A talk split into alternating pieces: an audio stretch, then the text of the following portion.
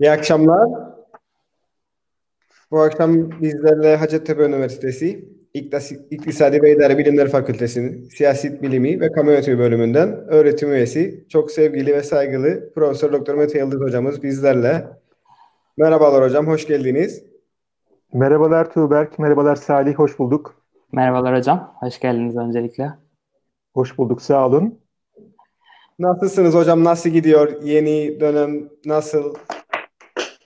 Yeni dönem sürprizlerle başladı. Ee, çeşitli planlar yapmıştık. Öyle bir söz var galiba. İnsan plan yaparmış, Tanrı da gülermiş diye.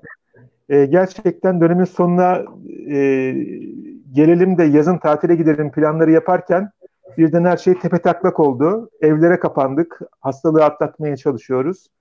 E, ruh ve beden sağlığımızı korumaya çalışıyoruz. Geçen hafta da çok zevkle dinledim. Geç, gerçi geçen hafta diyecek kadar zaman geçtim bilmiyorum. Malta ile ilgili yaptığınız programı. Çok güzeldi. Ağzınıza sağlık. Teşekkürler. Biz teşekkür ederiz hocam. Bir arkadaşım da bana mesaj atmış demiş ki Yeni Zelanda ile Kuzey Kıbrıs Türk Cumhuriyeti'nin ne ortak özelliği var ki ada devleti olmaktan başka karşılaştırıyorsunuz? Ben de kendisine diyeceğim programdan önce fırsat bulamadım.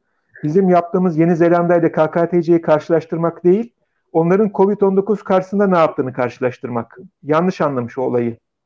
Evet. Bu dönemler Hazır biraz da... Pardon hocam. Estağfurullah buyur. Herkes evlere kapandığından dolayı daha fazla kırılgan, daha fazla alıngan ya da her şeyde bir e, daha fazla seçici diyebiliriz. Biraz öyle oldu gerçekten. E, içimizdeki e, neyi diyelim e, alınganı ortaya çıkardı bu süreç. Eğitim öğretim hayatınız ilk olarak nasıl etkilendi hocam? Oradan isterseniz bir yavaş yavaş başlayalım. 10 ee, yılı yakındır bu e, uzaktan eğitim e, programları gündemdeydi. Gerek ders içeriklerinin internete taşınması, PDF olarak ders notlarının veya hocaların verdiği derslerin işte YouTube gibi kanallara taşınması gündemdeydi. Ve bize de diyorlardı ki böyle kanallar var bunları kullanabilirsiniz. Blended Education diyorlar galiba. Bir kısım yüz yüze bir kısım uzaktan. Böyle başlayalım ileride tamamen uzaktan hale gelir diye neredeyse 5-10 yıldır e, Ankara'da ben bunun şahidiyim. Ama şartlar zorlamayınca dönüşüm olmuyormuş demek ki. Biz birkaç yılda yapabileceğimiz e, mesafeyi, alabileceğimiz mesafeyi birkaç haftada almak durumunda kaldık.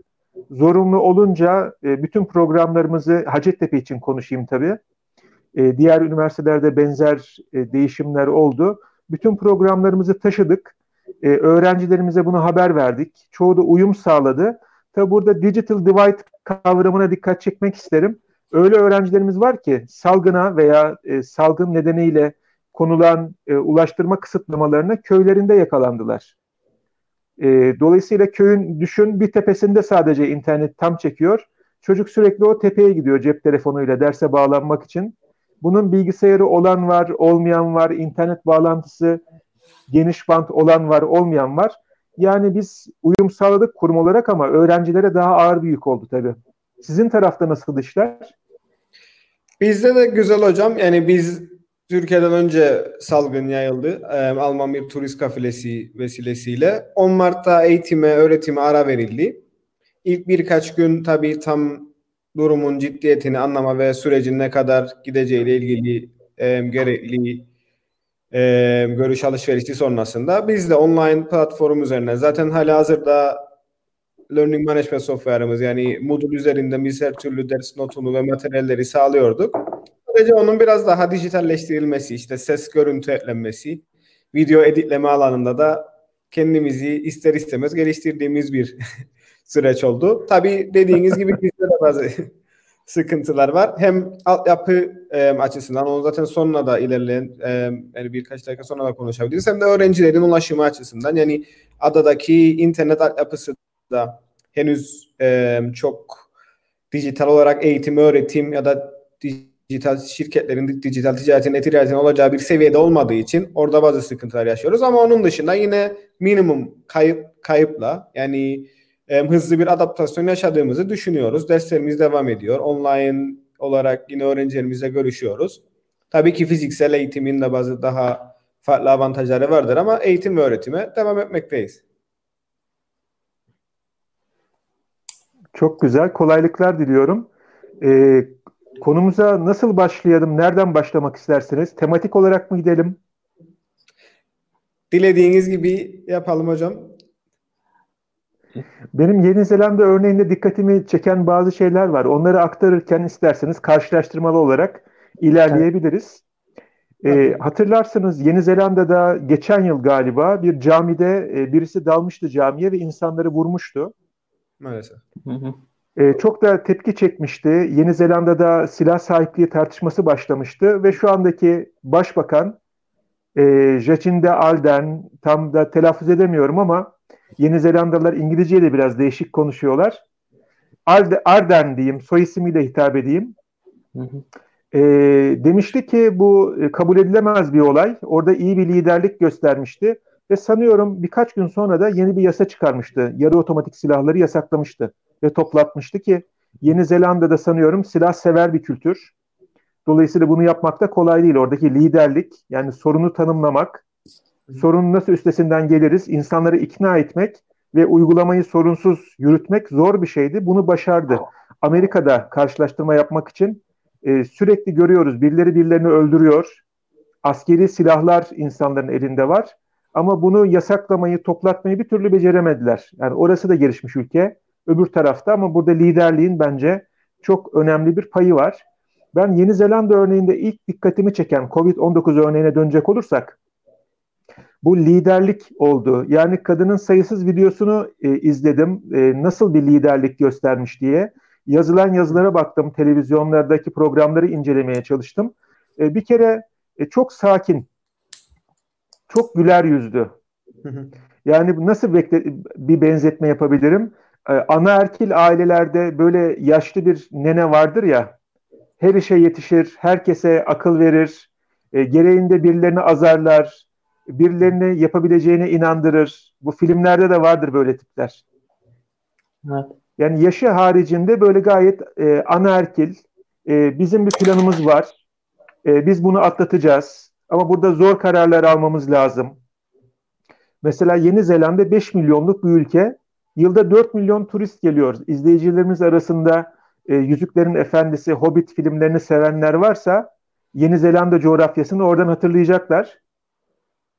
Çok fazla turist gelen, neredeyse nüfusu kadar turist gelen bir yere sınırları birden kapatıp artık turist almamak e, bu arada bir eski bir öğrencim Sami evet. Esselimani mesaj atmış. E, bunlardan da bahsedebilir miyim? Çok mu kesiliyor yayın? Yok, Yok tabii, tabii ki hocam. Buyurun. Evet, Sami'ye diğer e, mesaj atanlara çok teşekkür ediyorum izledikleri için. Ben de selam söylüyorum.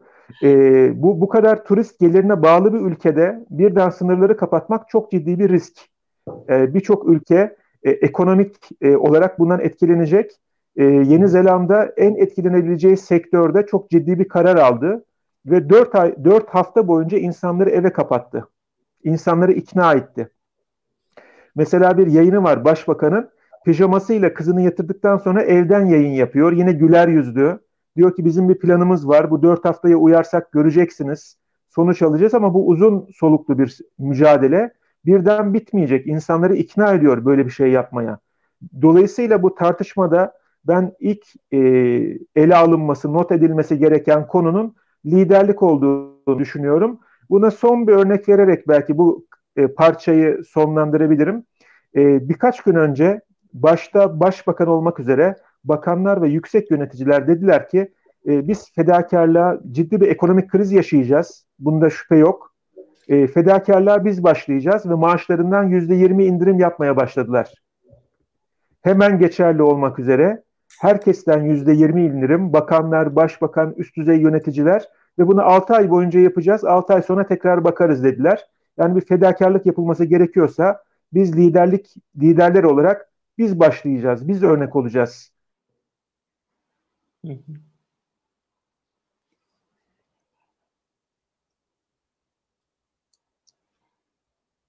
Sanırım bir evet. sorun var yayında. Biz Devam edelim Mete hocamız bağlana kadar. Hocam evet. düze yayın gidip geldi sanırım. Evet. Şu an düzgün toparlandı. Evet, e, liderliği ilk sıraya yazabilirim. Sürekli de ben bir e, monologdan ziyade diyalog veya üçlü konuşmaya ne deniyor bilmiyorum. Triyolog mu? Olsun diye e, siz lütfen müdahale edin. Tamam. seve seve. Biz aslında şey yaşıyoruz maalesef Kıbrıs'ta. Bir organizasyon eksikliği. Yani ilk iyi önlem aldığı halk aslında uydu. 10 Mart'tan beridir minimal seviyede dışarı çıkıyoruz. Gerekmedikçe çıkmıyoruz. Çıktığımız sebeplerle sadece işte eğer market siparişimiz eve gelemediyse çıkıyoruz. Onun dışında evlere kapalıyız en azından toplumun çoğunluğu. Fakat bizde birazcık e, yönetsel açıdan zafiyetler yaşanıyor. Bazı kararlar alınıyor, sonrasında kararlar değiştiriliyor. Kamuoyunun tepkisine göre kararların değişimi var. Paydaşlarla çok etkili iletişim maalesef e, olmadı bu süreçte. Bir de biz belli bir süre kazandık aslında. Yani e, merkez kapandıktan sonra Alman vakaların tedavisi sonrasında yerel bulaş çok olmamıştı. O süreyi çok verimli kullandığımızı ben şahsen düşünmüyorum. Yani hala, pandemi hastanemiz yok. E, test ve solunum cihazı getirme girişimlerimiz var ama yine de geçen bir yani 30 günün çok verimli olduğunu düşünmüyorum. Tek artısı tabii en önemli artı kayıpların çok olmaması ve bulaşın çok yayılmaması ama bugün aldığımız haberlerde şimdi İskele bölgesinde bazı bulaşın olduğunu vakaların olduğunu gördük. O yüzden liderlik dediğiniz gibi bence çok önemli ve etkin liderlik, iyi diyalog kurabilen liderlik sanırım. Um, Bravo. Öncelikle ben Malta'dan da bahsedeyim. Hocamın üstünden yaptığı yorumlar üzerinden nasıl ilerliyor aslında. Ee, burada biraz İtalya'dan dolayı çok fazla e, bir e, hızlı bir e, etkileşim oldu. E, Covid ile tanışmak biraz daha erken oldu Mart başından önce. Çünkü Nisan başında, Şubat başından beridir burada bir aslında kriz ortamı var. E, beklenecek bir kriz ortamına da büyük bir hazırlık var. Yani ben Kıbrıs örneğinden karşılaştırma yaparsam ekonomik olarak ciddi bir paket açıklandı burada. E, ve bu paket üstünden de e, piyasaya ciddi bir güven sağlandı ve halkın genel kendi ihtiyaçlarını, ekonomik ihtiyaçlarının karşılanması ve devletin her şekilde yanında olacağını e, vurgulayan bir e, bütünsel bir yaklaşımla ilerledi aslında. E, sağlık anlamında da ciddi bir e, organizasyon var. E, özellikle e, yayına girmeden önce Maltalı bir arkadaşım var, ev arkadaşımla konuşunca. E, sağlık alanındaki Sağlık Bakanlığı'nın yaptığı e, ciddi e, güven verici uygulamalar da e, toplum tarafından büyük bir e, güven duyucu bir e, liderliğe sahip olduğunu söylüyorlar. E, ama tabii ki e, burada da büyük bir turizm e, geliri bekleniyordu. Özellikle e, yaz ayında e, çok büyük bir turist bekleniyordu. E, bu turizm giderlerinin de e, nasıl çözüleceği ve insanların nasıl e, buradaki ekonomik e, sıkıntılardan e, çıkılacağı şu anda çok konuşulmuyor aslında. Yani evet insanlar günlük olarak bazı şeylerin kaygısını yaşıyorlar ama sanırım bu süreçte biraz hükümet o kaygıları bir köşeye atarak odaklanmamız gereken aslında sağlıktır. Ve bu sağlık konusunda da gerekli adımların atıldıktan sonra zaten biz yine başaracağız bunu anlamında müthiş bir liderlik var. E, tabii ki e, her her e, karar e, toplumun farklı e, katmanlarında farklı etkilere sahip olsa da e, genel olarak toplumun e, ciddi anlamda kurallara uyduğu e, bir de caydırıcı önlemler alındı burada çok ciddi. E, ilk başta biraz e, hafifti ama e, sonraki süreçte çok ciddi bir caydırıcılık alarak e, insanların e, bunu yaptığı zaman sorumluluğunun e, büyük olacağını e, ciddi anlamda e, e, vurguluyor e, hükümet. E, tabii sağlık konusunda farklı farklı bir metodolojik e, yaklaşımlar var tabii. E, yeni bir hastane yapımına geçildiğini söyledi bana ev arkadaşım az önce. 500 yatak kapasiteli bir yeni bir e, hastanenin yapıldığı önlem olarak e, büyük bir hastane var. E, ekonomik anlamda da yani zaten dijital olarak e, gelişmiş bir noktada zaten Türk Malta'nın ekonomisi. E, o noktada da e, dijital bir e, ekonomik e, gelirlere sahip olduğu için e, bazı noktalarda çok büyük bir e, kaybı yok açıkçası. E, ama tabii ki e, ufak sektörler etkilendi. E, ama öncelikli olarak şu anda insanların tek düşündüğü sağlıklarının korunması. E, güzel bir karşılaştırma oldu bence. E, ikinci bir e, boyut açmak isterim tartışmaya müsaade ederseniz.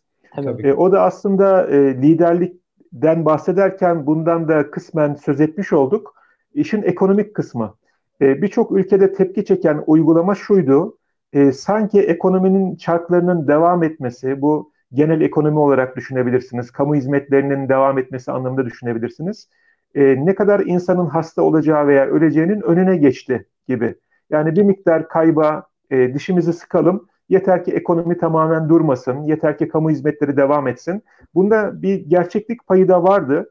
E, fakat buradaki uç nokta herhalde e, Yeni Zelanda'nın da kendisine artık anne mi dersiniz, abi mi dersiniz, babaanne mi dersiniz bilmiyorum ama kendine aynı aileden e, olduğunu düşündüğü, e, örnek aldığı e, Amerika Birleşik Devletleri ve İngiltere'deki e, örnekler.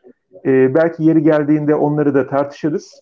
E, buradaki sürü bağışıklığı e, sözü aslında insanları bir miktarda yaralayan bir söz. Çünkü bunun daha Türkçesi şu, ölen ölür, kalan sağlar bizimdir. Atalarımız öyle ifade etmiş. E, bir yüzde 60, 70, 80 bağışıklık kazansın da yine normal hayatlarına dönsün, ekonomi işlemeye devam etsin. Ama gözden çıkarılan özellikle yaşlılar, kronik hastalar var ki e, virüs hakkında her gün yeni şeyler öğreniyoruz. Zaman zaman bugün öğrendiğimiz, dün öğrendiğimizde çelişebiliyor. İnsanlar hep buna bir yaşlı ve kronik hastalığı olan insanlara zarar veren diye bir şey gibi bakmıştı. Ama iyileşen hastaların takibinde görüyoruz ki bazı hastalarda iyileşse bile ciddi hasarlar kalmış. Belki ikinci, üçüncü dalgada e, bunlar vefat edecek. Dolayısıyla burada kurulması zor olan bir denge e, ekonomiyle insan hayatı dengesi. E, burada zaman zaman yine liderlikle birleştirecek olursak bazı yayınlar okuyorum. Bana ilginç geliyor. Sizin de görüşünüzü öğrenmek isterim. E, bu dengeyi, bu gibi dengeleri veya zor kararları kadın liderlerin daha kolay aldığı e, yönünde, daha başarılı olduğu yönünde kadın liderlerin.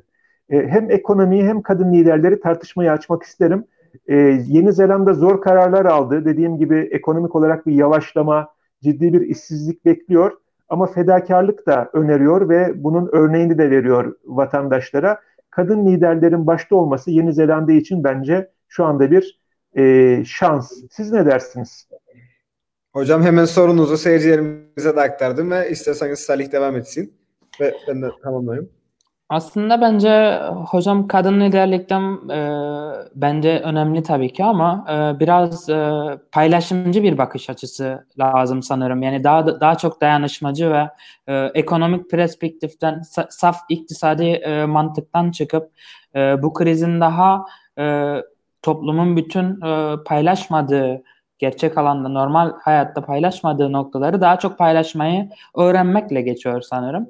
Biraz da bu e, sosyal olarak e, yani yani sosyal kültür içerisinde e, bunun ne kadar e, kapital sistemde çok olmadığı e, gerçeği aslında bizim e, hayatımızda gerçek anlamda.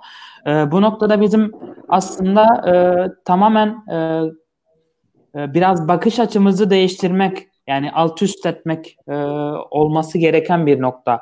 Yani bu bu bizim saf yani ben bugün bir yazı yazmıştım. E, işte hmm, bir gazeteci Kıbrıs'taki bir gazeteci e, Kıbrıs'ta e, bedelli askerliği yapmasını e, zorunlu gördüğü erkeklerin e, bedelli askerliğe ödeyeceği paraları önce ödemesi gibi bir öneri sunmuşlar aslında. E, yine biz e, sunduğumuz bütün öneriler aslında e, sistem sistemin bize dayattığı gerçeklermiş gibi düşündüğümüz e, ve doğru olduğunu kabul ettiğimiz şeyler üzerinden ilerliyor as- aslında. E, e bir e, yüksek liderlik gösteren kişilerin e, bu e, doğrularımızı alt üst edip e, var olan düşünme sistemimiz dışında bir harekete bulunması ve davranışlar içerisinde olması aslında krizle e, baş etme yöntemlerimizin e, farklı stratejilerle olabileceğini bize göstermekte ve bu pratikleri e, do, normal hayata e, uygulamada insanların kabullenmesinde liderlik e, büyük bir e, öneme sahip. E, aslında Kuzey Kıbrıs ve Malta anlamında baktığımız zaman e, buradaki liderlik e, ciddi anlamda e, kapsayıcılığı e, Malta anlamında söyleyeyim. E, kapsayıcılığı ele alan e, ve hızlı bir şekilde ada adanın da verdiği imkanları kullanarak e, yani ulaşabilirliğini yükseltme anlamında büyük bir e, başarı gösterdiğini düşünüyorum. Tabii ki e, yani her toplumdaki her insan ben bile e, bunu söyleyebilirim. Yarımın yarınımda ne olacağını bilmiyorum. Yani bu gerçeğimiz e, halen e, mevcut ancak e, yarını e, iyi şekilde e, kaygıları azaltarak liderliğin de yanımızda olduğunu söyleyecek e, temel e, ihtiyaçlarımıza yönelik vurgular bence büyük bir önem sahip. Hocam buradan ben bağlayacak olursam bir farklı noktaya çekmek isterim. Yani ben buna inanıyorum. Katılımcı liderlik diyebiliriz ya da hatta e, son bir yaptığım çalışmada ben bahsettiğim dijital olabilme özelliği aslında liderin bence önümüzdeki süreçte önemli bir e, faktör olacak. Ama dijital olurken de daha çok dinleyebilen, daha çok etkileşim kurabilen ve anlayabilen. Ben yaptığım olur zihniyetinden ziyade daha fazla 360 derece aslında geri dönüş alıp e, uygulamaya bu fikirleri uygulamaya koyan liderler önemli olacak. Ama ben burada bir ikilem sorusu sormak istiyorum size. Çok demokratik ülkelerde ki bunu görüyoruz Avrupa'daki yayılımını ve Amerika'daki yayılımını. Kriz döneminde, pandemi dönemlerinde ne kadar demokratik olmalıyız, ne kadar aslında daha despot. Şimdi daha despot olunmasını asla söylemiyoruz. Siz benim sorumu anladınız sanırım ama demokrasi ve pandemi ve kriz yönetimi hakkında bir değerlendirme alabilirsek. Ki ben katılıyorum. Etkin liderlik e, her tarafı dinleyen azınlıklar, işte LGBT bireyler toplumun her kesimine ulaşan her kimseyi Özellikle biz bir ilk geçirilen e, teşvik paketinde KKTC'de üçüncü ülke vatandaşları yok sayılmıştı. Asla kabul edilemez. Bir sonraki pakette bazı sektörler seçilmişti. O da kabul edemez. Onlarla ilgili de e, biz itirazlarda bulunduk. E, böyle toparlayacak olursak ne kadar demokrasi, ne kadar e, katı yönetim, ne kadar kriz ve bunların bileşiminin aslında bize bir, formülü var mı diye sorayım ben size. Ee, zor bir soru sordun Tuğberk. Biraz geriye alarak yanıtlayayım. Ee, öncelikle bu ekonomi meselesini belki daha tüketemedik. Orada birkaç şey söylemek isterim. Ee, bir krizi fırsata dönüştürmek diye bir laf vardı hatırlarsanız. Evet. Çince'de güya kimse Çince bilmediği için böyle şehir efsaneleri yayılabiliyor. Çince'de krizin yazıldığı e, sembol e, aynı anda fırsat diye de okunabiliyormuş diye başlardı bu konuşmalar. Ben burada bir fırsat olduğunu düşünüyorum. Gerçekten biraz önce Salih'in dediklerine dönecek olursak hep homo economicus olmak öğretildi. Önce kendimizi düşünmek öğretildi bize. Fakat burada bilmiyorum homo pandemicus diye bir şey var mı? Yoksa da biz yazalım. Evet. Tuğberk sen bunu not et. E, hemen bir ortak makale yazalım bu homo pandemicus konusunda. E, biraz başkalarını düşünmeye başlayan toplumsal dayanışma peşinde e, katılımcılık senin dediğin gibi öne çıkacak gibi e, ekonomi kısmına bunu eklemek isterim. Tekrar belki o tarafa döneriz. İşin demokrasi kısmına gelecek olursak e, ben burada biraz e, genel geçer e, ortaya atılan konulardan farklı düşünüyorum. Kısa vadeye ve uzun vadeye ayırarak e, bir analiz yapmak isterim. Kısa vadede e, şu anda Çin mesela başarılı görünüyor kontrol etmekte e, ve e, yardım yapmakta. Bugün Avrupa Birliği aciz kaldı birçok ülke Malta dahil yardım etmek için. Hatta özür dilediği söyleniyor İtalya'dan, İspanya'dan. E, Amerika kendi derdine düştü, dünyaya yardım edemiyor. Daha ne kadar önce, 70 yıl önce bir savaştan çıkmasına rağmen bütün dünyaya yardım etmeye çalışıyordu Marshall Planı'yla. Ama bugün yardımların Çin'den geldiğini görüyoruz, Rusya'dan geldiğini görüyoruz. Yani otoriter yönetimler daha başarılı gibi görünüyor burada. E, hem e, dünyadaki statülerini güçlendirmeye çalışıyorlar. Burada küresel bir e, rekabet de var büyük ülkeler arasında. E, diğer taraftan da ülke içerisinde en azından Çin için böyle diyebiliriz. Hastalığı daha iyi kontrol edebilecek altyapıları uzun süredir oluşturuyorlar. İşte sizler de takip ediyorsunuzdur. Mesela vatandaşlık puanı. Çin'in birkaç yıldır denediği. Kurallara uyarsan puanın yükseliyor, kurallara uymazsan düşüyor ve ciddi yaptırımlar var. Kurallara uyan biri bankadan daha az e, faizle para çekebilirken kurallara uymayan daha fazla faiz ödüyor gibi bir dizi insanları kurallara uymaya yönelten e, bir sistem kurdu. E, yüz tanıma teknolojileri, WeChat e, uygulamaları vesaire sizler de takip ediyorsunuz. Böylece hastaları iyi takip ediyor, hastalıkla iyi baş ediyor gibi görünüyor. Ama diğer taraftan baktığımızda Çin'den gelen verilere kimse güvenmiyor. Yani 1.4 milyarlık bir ülkede bu kadar hasta ve bu kadar ölü olmuş olamaz diyor herkes. Bu diğer otoriter rejimler için de geçerli. Bugün e, İtalya ne duruma düştü, İspanya ne duruma düştü, işte Amerika ne duruma düştü dediğimizde veya İngiltere aslında burada acaba demokrasi olduğu için mi, şeffaflık olduğu için mi biz tabloyu olduğu gibi görüyoruz? Diğer taraflarda da kapalı rejimler olduğu için aslında çok daha kötü bir durum vardı. Bunu aksettirmediler veya kontrollü aksettirdiler.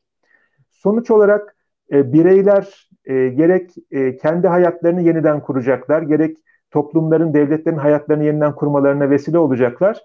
Ve e, birey sanıyorum demokratik toplumlarda e, kendini daha iyi ifade edebiliyor, daha fazla katkı verebiliyor. Dolayısıyla uzun vadede ben demokratik toplumların daha büyük bir sarsıntı geçireceğini ama bu sarsıntının üzerinden e, e, ne derler üstesinden gelebilmek bakımından uzun vadede daha başarılı olabileceğini düşünüyorum ki bunun bazı örneklerini de görüyoruz. Mesela İspanya uzun süredir Batı dünyasında konuşulan bu Universal Basic Income vatandaşlık maaşı çalışmaya gerek kalmadan ben her vatandaşıma bu kadar vereceğim denilen fikri ben uygulayacağım dedi.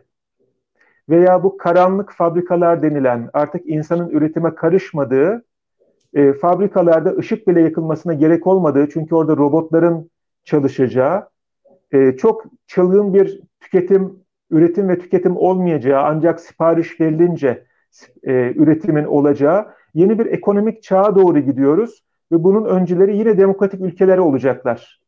Biraz uzattım ve belki biraz dallanıp budaklandı konu ama kısa yanıt vermek gerekirse kısa vadede otoriter yönetimler daha iyi bir iş çıkarıyor görülebilir. Bence bu bir yanılsama. Bilmiyorum sizler neler düşünürsünüz? Çok teşekkürler hocam. Zaten hatırlarsanız ilk vakayı tespit eden doktorun açıklama yani uyarılarına kulak asmadı Çin hükümeti. Sonra hatta hakkında ceza işlemle başlatıldı. Tabii vefatından sonra ailesinden özür dilendi. Farklı bir yani geri adım atıldı ama dediğiniz gibi maalesef zaten demokrasi kavramı da tartışılıyor. Özellikle dijitalleşmeden dolayı da benim yani merak ettiğim bir konudur. Ee, özellikle pandemi döneminde biz ne kadar verimizin paylaşılmasını belki o noktaya da birazdan değiniriz. Şimdi şu anda e, özellikle Apple ve Google'ın yaptığı çalışmalar var ki geçen programda biz biraz bahsetmiştik. Ne derece kişisel verimizi paylaşmaya hazırız? Toplumsal salgınların ki bu artı bir boyut daha var. Toplumsal güvenliği tehdit eden unsurlar karşısında da veri paylaşımına razı olur muyuz olmaz mıyız gibi birçok aslında bu sorular e, big questions tarzında, e, ana sorular tarzında e, artırılabilir. E, bu da bence farklı bir nokta. Bir yorumunuz var. Sizin yorumlarınıza ilgili bunu isterseniz ana getireyim. Buyurun. Kadın lideri gelişmiş ülkelerdeki kadın liderleri başarılı olarak okuyabilir miyiz? Merkel hep istisnai durumda. Ee, yine benim bir öğrencim Metin'e selam söylüyorum buradan. Teşekkür ediyorum e, aramıza katıldığı için. E, sürekli benim konuşmam sıkıcı olabilir. Bu soruyu size pas vereyim. Aslında ben biraz bunu yaş ve cinsiyeti bağlayarak cevaplamak istiyorum. Bizim ülkemizde yapılan bir tartışma bu. İşte genç kuşağın siyasete gelmesi, gençlerin siyasete gelmesi, hatta bazı partilerde bıyıklı bıyıksız tartışmasına kadar giden bir süreç oldu. Ee, ve aslında yani bizim de ülkenin gündemini meşgul eden hatta bir önceki seçimlere bakıldığında daha genç bireylerin kazandığı bir süreç. Fakat burada yani genç olmak tabii ki önemli ama fikirlerin, düşüncenin ve vizyonun genç olması, yeni olması, yenilenebilir olması, işte gündemi, dünyayı takip eden, dünya vatandaşı olan bireylerin bence yönetici olması diye e, özetleyip toparlarsak sanki daha doğru olacak. Çünkü bunun bir mucizevi formülü yoktur. Evet 40 yaşında kadın mükemmel bir liderdir demek çok e, bilimsellikten ve gerçeklikten uzak bir bence açıklama olacak. Hatta burada pas atabilirim ben Salih'e. Salih bir dönem uzunca bir süre Eskişehir'de yaşadı. Eskişehir'in belediye başkanı biliyorsunuz aslında yaşça çok büyük olmasına rağmen yaptığı e, yerel yönetim boyutunda yaptığı arada bence örnek alınması ge- gerekiliyor. Belki oradan biraz konuşabiliriz. Yani bence cinsiyet ve yaş temelinde kalmaktansa fikirlerin aslında evrenselliği, fikirlerin kitlelere, azınlıklara, sadece belli bir zümreye değil ama herkese, toplumun her tarafına dokunabilmesi bence daha önemli. Tabii ki e, erkek egemen toplum kavramı vardır ya da siyasette neden kadınların işte engellilerin LGBT bireylerin olmadığı ayrı bir tartışma konusu belki daha sonraki programlarda tartışırız ama dediğim gibi vizyonların yeniliği, çağdaşlığı, insan sevgisi içeren politikalar ya da yöneticilik kavramlarının olması bence daha önemli. Ben bu noktada biraz katkı koymak isterim. Biraz benim çalışma alanım aslında. Toplumsal cinsiyet genel olarak yüksek lisans konumu üzerinde çalışma alanım. Öncelikle bir iki noktaya ayırmamız gerekiyor. İdeal olan ve gerçek hayatta olan yani var olan hayatımız içerisinde devam eden sosyal gerçekliklerimiz yani Kıbrıs özelinde bahsedersem e, çünkü orada doğduğum için oradaki kültüre çok daha yakın e, olduğumu ve yorumlayabileceğimi düşünüyorum. E, Kıbrıs özelinde bakarsa, bakarsak da e, 74'ten sonra e, devam eden müthiş bir ataerkil bir e, düzen vardı. Çünkü e, savaşılması gereken ve askeri e, askerin ve erkeğin çok daha önemli olduğu bir yapıdaydık. E, üretim biçimimiz de öyleydi aslında. E, kurulan düzende de her zaman öyleydi. E, uzun süre e, ataerkil bir yapı ciddi anlamda toplumun yapısında e, konuşulmayan e, aslında yeni yeni başlayıp konuştuğumuz bir yapıdaydı. E, LGBT hareketi anlamında da e, özellikle 2000'lerden sonra e, daha görünür olmaya başladı ve bunların e, daha fazla e, hakları haklar açısından konuştuğumuz e, gerçekliğimiz var. Aslında evet ideallerde sosyal gerçekliğimizi konuşurken e, ciddi anlamda evet o idealleri konuşurken çok güzel ama e, sosyal yaşam içerisindeki o kültürün oluşması biraz zaman alıyor ve bunların için de aktif politikaların e, olması çok önemli aslında. E, bir de şu andaki e, sistemimiz içerisinde bunu ne kadar gayle haline getirip bu politikaları ne kadar e, sisteme e, enjekte ettiğimizle alakalı. Çünkü e, bu e, yani ataerkil bir şekilde e, eğitilen bir e, kişinin uzun bir süre aile içerisinde, kültür içerisinde, sosyal hayat içerisinde bunu benimseyen bir yapıda e, bunu özümseyerek devam eden bir bireyin zaten e, bir sonraki süreçteki dönüşümünü gerçekleştirmemiz için çok büyük bir çaba harcamamız gerekiyor.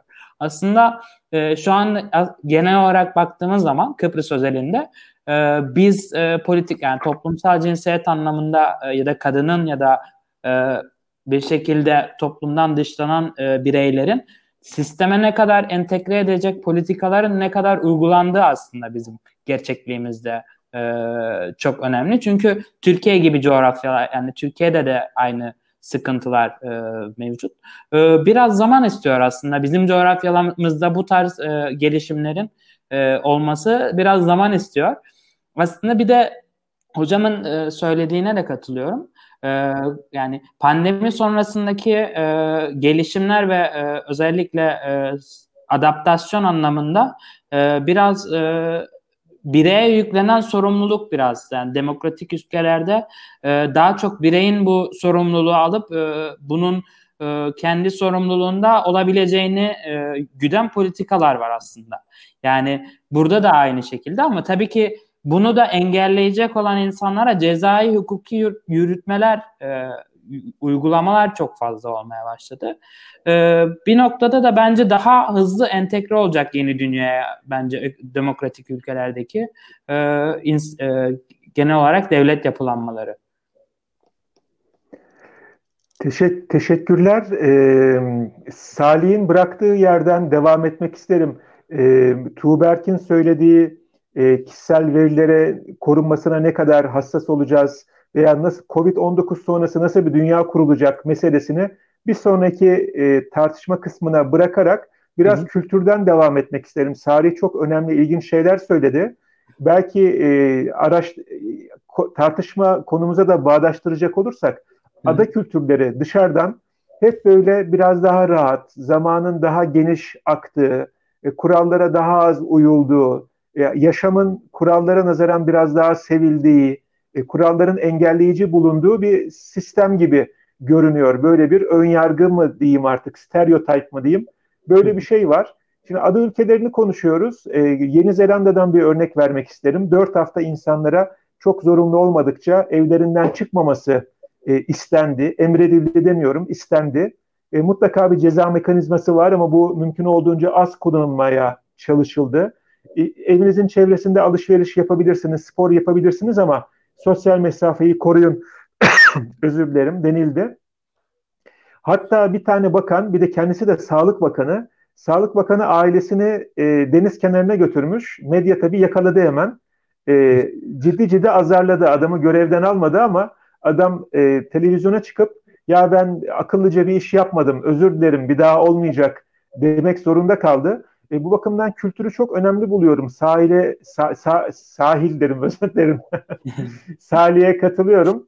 E, e, kültürel boyut hakkında neler söylemek istersiniz acaba? Mutlaka bu kısa süreli bir e, mücadele değil. Kimileri 2021'e, 22'ye kadar en azından devam edeceğini, daha sonra da yeni bir dünyada yaşamak zorunda kalacağımızı söylüyor. Bunun kültürel değişim ve uyum boyutu hakkında biraz konuşmak isterim. Küçükten çok teşekkürler hocam. Küçükten büyüğe gidebiliriz aslında. Yani Kıbrıs özelinde dediğiniz gibi high context, Hol'un high context diye açıkladığı işte birbirleriyle aile, aile, iş arkadaşları, normal arkadaşlarla normalden ziyade daha yakın bağlantılı e, bağlantılar kuran ve kültürel yapıları çok gelişik bir yapı aslında ada ülkeleri ve özellikle Kıbrıs özelinde. Örneğin ben ofisimde, yan ofisimde bulunan arkadaşımla halı sahaya da, sosyal aktiviteye de gidiyorum gibi gibi. Aslında bu bir yönden iyi, bir yönden profesyonelleşme ve kurumsallaşma adına sıkıntı yaratabilen ve aslında nepotizm dediğimiz bazı sıkıntıları da ülkemizde bu varizm ve nepotizm kurbanı olmamızın da bir sebebi bu aslında. Ama iyi yönleri de var. Dayanışma duygusu olan, birlikte hareket edebilen, zaten yoktan var edilen bir sistem var. Tabii ki sistemin ne kadar uluslararası alanda tanınırlığı vesaire ya da ne kadar düzgün bir şekilde işlediği şu anda başka bir tartışmada başka bir bölümün konusu. O yüzden çok ben onayı deşmeyeyim. Lakin e, sıcak high context dediğimiz daha yakın ilişkilerin, daha yakın temasların olduğu bir konteks yapısından bahsediyoruz. Bunun dünya genelinde düşündüğümüzde bir de Hofstede'in modelleri var biliyorsunuz. Kolektivist ve daha bireysel yani kolektif olan ve bireysel olan ülkeler yapısında. Daha bireysel olan ülkeler yapısında zaten tahmin edersiniz daha fazla işsiz, daha fazla evsiz birey ve aslında Covid'e daha fazla yakanabilecek bireyin olduğu ortadadır. Ama bu noktada birazcık Avrupa'nın tutumuna bakıldığında yani bunu mülteciler meselesiyle de bakabilirsiniz aslında nasıl aslında kendi etnosentrik yapılarına dönüyorlar. Daha çok kendilerinin yani Amerikanlar nasıl ne diyor the great nation Amerika be great again yapısında aslında küçük küçük e, içlerine döndüklerini görebiliriz. Ben e, ismini hep yanlış telaffuz ederim. Slavon Zizek e, yeni bir pandemiden ilgili kitap yazdı. Orada aslında onun şeyden bahsediyor. Yani aslında bizim artık küresel bir sağlık sistemine, küresel dayanışmaya ihtiyacımızın olduğunuzu tamam ben buna komünizm diyorum diyorum diyor kendi. Fakat bu olmazsa barbarlığa döneceğimizin farkında olup olmadığımızı sorguluyor. Yeni çıktı hatta ben paylaşabilirim sizinle okumadıysanız. Yani bunu düşünmemiz gerekiyor. Özellikle sağlık alanında e, küresel davranma. Öz, biraz önce yayına girmeden bir haber okudum. Afrika'da olası bir yayılımda en az 300 bin kişinin e, hayatını kaybetme riski olduğu bahsediliyor. Bu zaten Afrika kıtası her zaman bilirsiniz e, büyük devletlerin çıkar ilişkileri için kullandığı ve sömürü yaptığı bir kıtadır maalesef. Bu noktada küresel sağlık, küresel eğitim, belki bu dijitalleşmenin dijital divide olan yerlere de yani dijital ayrım olan yerlere de yayılmasıyla belki bu noktada bazı kriz sonrası çözümler bulunabilir mi diyerek topu pas edeyim. Aslında ben daha biraz daha farklı bir noktaya çekeceğim ama biraz güvenlikle alakalı yani kültür güvenlik ve bunun aday ülkesinde nasıl bir avantaja döneceğinin e, noktasını tartışmak bence çok daha önemli. E, özellikle küçük e, toplum olduğu için ve aday ülkesi olduğu için e, uygulanacak politikaların çok aktif olması ve toplumsal olarak e, eğer iyi bir liderlik gösterilirse e, bu noktada da e, cid yani tabii ki uygulanacak politikanın da her ülkenin kendi koşullarına göre e, doğru bir şekilde halka aktarılmasıyla ilerlemesi gerektiğini düşünüyorum. E, ben e, Kıbrıs örneğinden örnek gösterirsem e, biraz kötü bir örneği göstereceğim. Çünkü e, kötü bir liderlik gösterildi. E, ilk baştaki ilk başta döndüğümüz zaman e, herkes kurallara aslında ciddi anlamda uydu. Halen daha da uymaya devam ediyor. Hatta alınan kararların iyi bir liderlik bir şekilde devam ettiğini e, söyleyen her zaman ben anneme soruyorum. Yani e, bu politika hakkında ne düşünüyorsunuz dediğim zaman e, yani gerçek tepkimesini oradan anlayabiliyorum. Yani e, do, do, yani kaygımı gidiyor gerçekten e, başarılı olduğunu mu düşünüyor yoksa gelecekte e, kötü bir deneyim mi yaşayacak bunları mı düşünüyor? Bunları aileme sorduğum zaman ailemle birebir konuştuğum zaman evet ilk ilk bir ay içerisindeki Mart ayının başına baktığımız zaman evet doğru bir liderlik gösteriyordu. Sonrasındaki süreçte e, toplumun e, genel anlamıyla baktığım zaman e, biz savaş toplumu, savaş yaşayan bir toplumduk ve e, bir şekilde o, o savaşı da e, fa, yani çadırlarda yaşayıp bir şekilde e, dayanışmayla bunun e, üstesinden gelen 50 yılda kendini toparlayan bir toplumdan bahsediyoruz kuzey anlamında. E, ve böyle bir dayanışmayı beklerken e, tamamen ayrıştırıcı bir e, politikaya dönüşen bir e, aksiyon olduğu zaman e, burada toplumun ne kadar çok dağıldığını ve e, bil, yani sosyal medya ile beraber bilgi kirliliğinin e, toplum sağlığına ne kadar etki ettiğini görüyoruz. Kuzey anlamında söylüyorum. E, Malta anlamına döndüğüm zaman e, tam bir liderlik. E, toplumun e, bir şekilde sağlık sistemine e, hızlıca temel ihtiyaçlarına hızlıca ulaşacağı, su ihtiyacı kendi temel ihtiyaçlarının bir şekilde hükümet tarafından e, sürekli bir şekilde güvende olduğunu sağlayıp hızlı bir e, zaten sağlık sistemleri çok iyi iyi bir e, noktada e, ada ada anlamında hızlı bir şekilde aksiyon gösterip tutarlı politikalar uygulanmasıyla e, toplumdaki insanların kargaşadan e, tamamen e, daha böyle sakin ama bir şekilde kaygılarının da olduğu bir düzen aslında. Yani liderlik e, tabii ki e, bize e, ada ülkeleri anlamında uygulayacağımız politikaların e, kültürel anlamda da e, hızlı bir şekilde adaptasyonunu sağlayabilir. Çünkü 80 milyonluk Türkiye'de Mete Hocam siz de biliyorsunuz uygulayacağınız bir politika merkezden çok e, yani yayılımı e, bir Anadolu'ya çok e, zor ulaşabilir. Ama ada ülkesindeki uygulayacağımız politika çok daha hızlı, çok daha efektif olabilir. E, ben tabii ki aday ülkelerinin kriz sonrasında çok daha e, popüler olacağını düşünen e, kişilerden biriyim. E, bunun e, tabii ki ekonomi ekonomi, ekonomi politiğini tartışabiliriz. Ama e, aday ülkeleri bence bu krizden en hızlı e, kendilerini e, iyi bir liderlikle e, aşabileceğini düşündüğüm bir noktadayım açıkçası. E, Salih'in bıraktığı noktadan devam edeyim ben. E, Tuğberk de bundan bahsetmişti.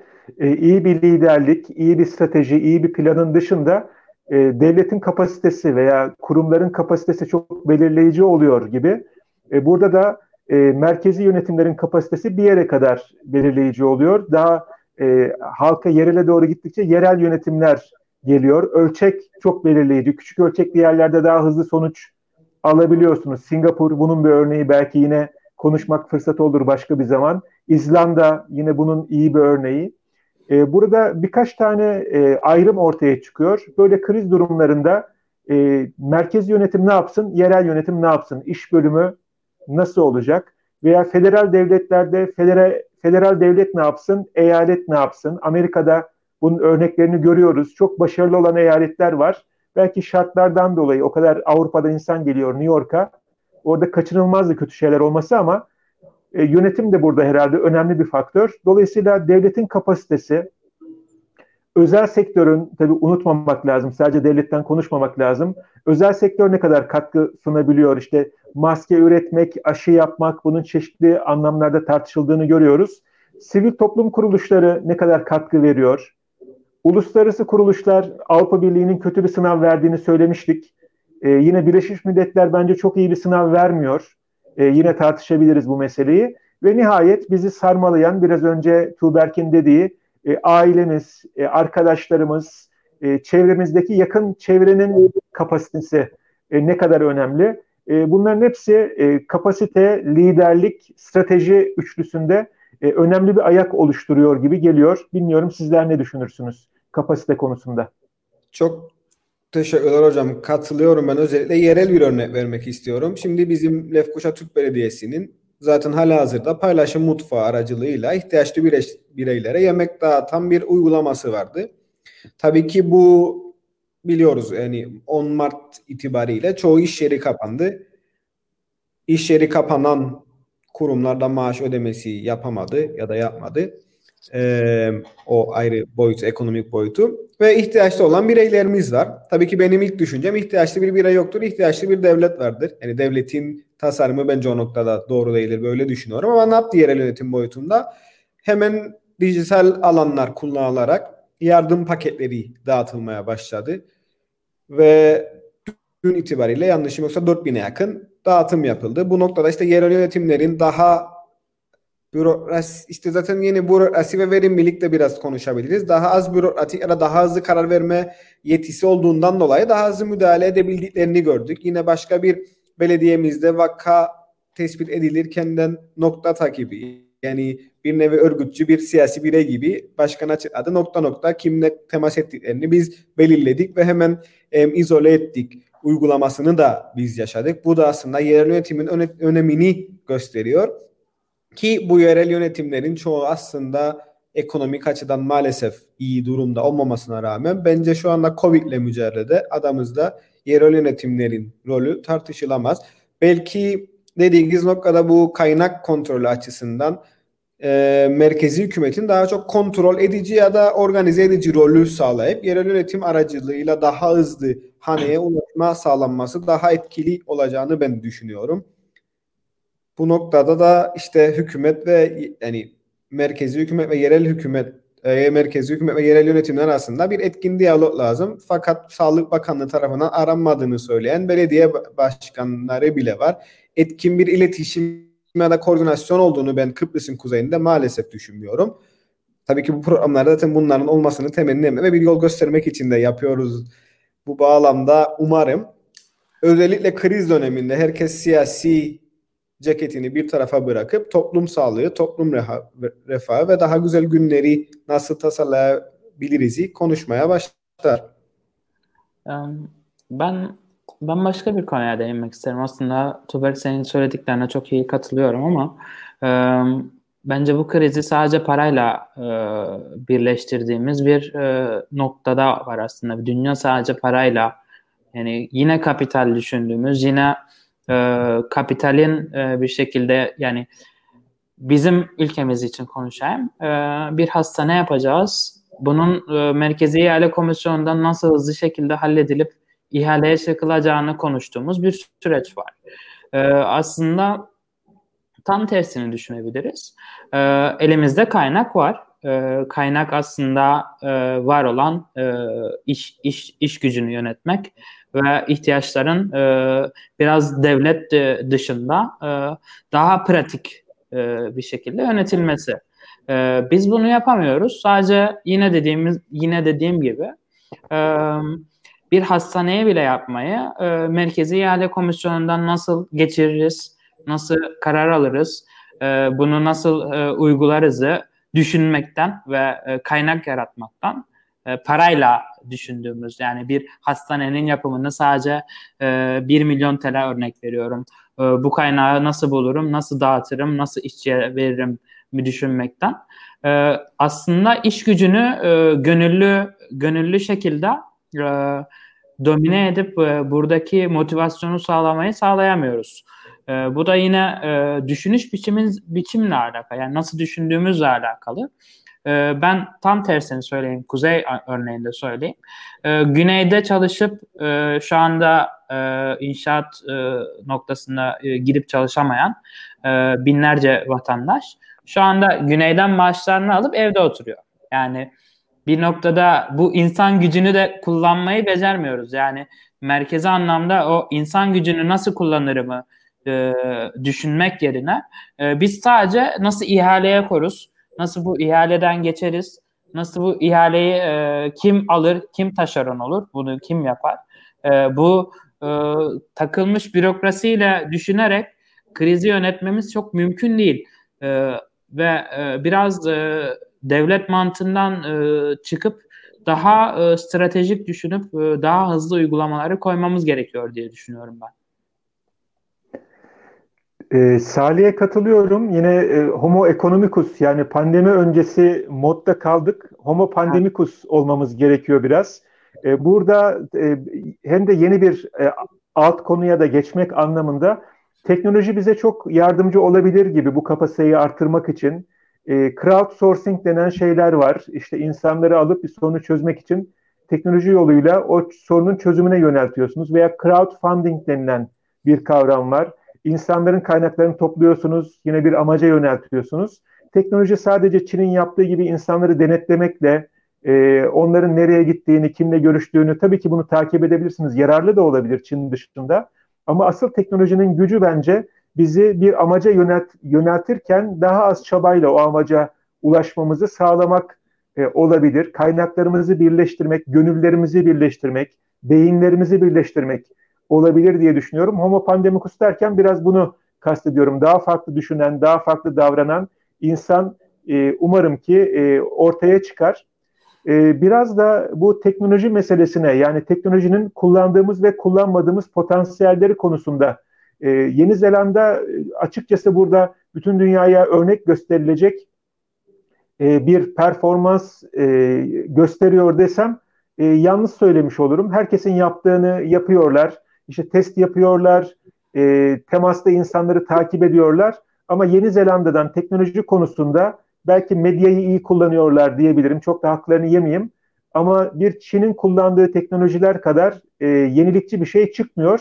Bilmem siz gerek e, Kıbrıs'tan gerek başka yerlerden teknolojinin e, bu konudaki kapasiteyi geliştirici kullanımlarına örnekler vermek ister misiniz? Teşekkürler hocam. Ee, Canay hocamızın sorusuna cevap vererek başlayayım. Belediye internet siteleri aracılığıyla yardım paketlerini tasarladı. Bu arada Tabii... özür dilerim lafını kestiğim için Tuğberk. Cenay Hoca hepimize suit up demiş. Böyle takım elbiseleri giyin demiş. Daha presentable olun demiş. Doğru anladıysam.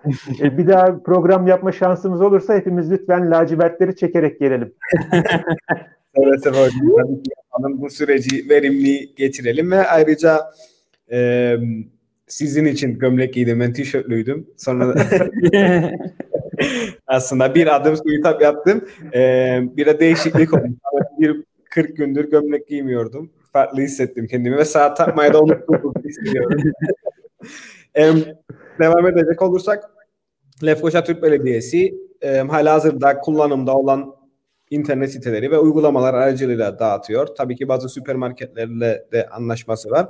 Ben belediye başkanına mesaj attım. Herhangi bir yardım istiyorlarsa hani hala hazırda kurumsal olarak da bireysel olarak da yardım verebileceğimize dair bir veri bankası üzerinde çalıştıklarını bana söyledi. Daha sonraki amaçlara da kullanabilecekleri bir veri havuzu oluşturma amaçlı ki bu da zaten dediğiniz noktada crowdsourcing yani daha çok paydaşa ulaşarak aslında daha toplumsal ihtiyaçlarımızı karşılayacak sistemler ya da çözümler bulabileceğimiz uygulamalar neden olmasın? Olması da gerekiyor. Benim için sevindirici nokta aslında fırlama yaşadık. Yani bunu başına da biraz konuştuk. Çoğu şirketimiz ister istemez ya da çoğu bireyimiz ister istemez dijitalleşti.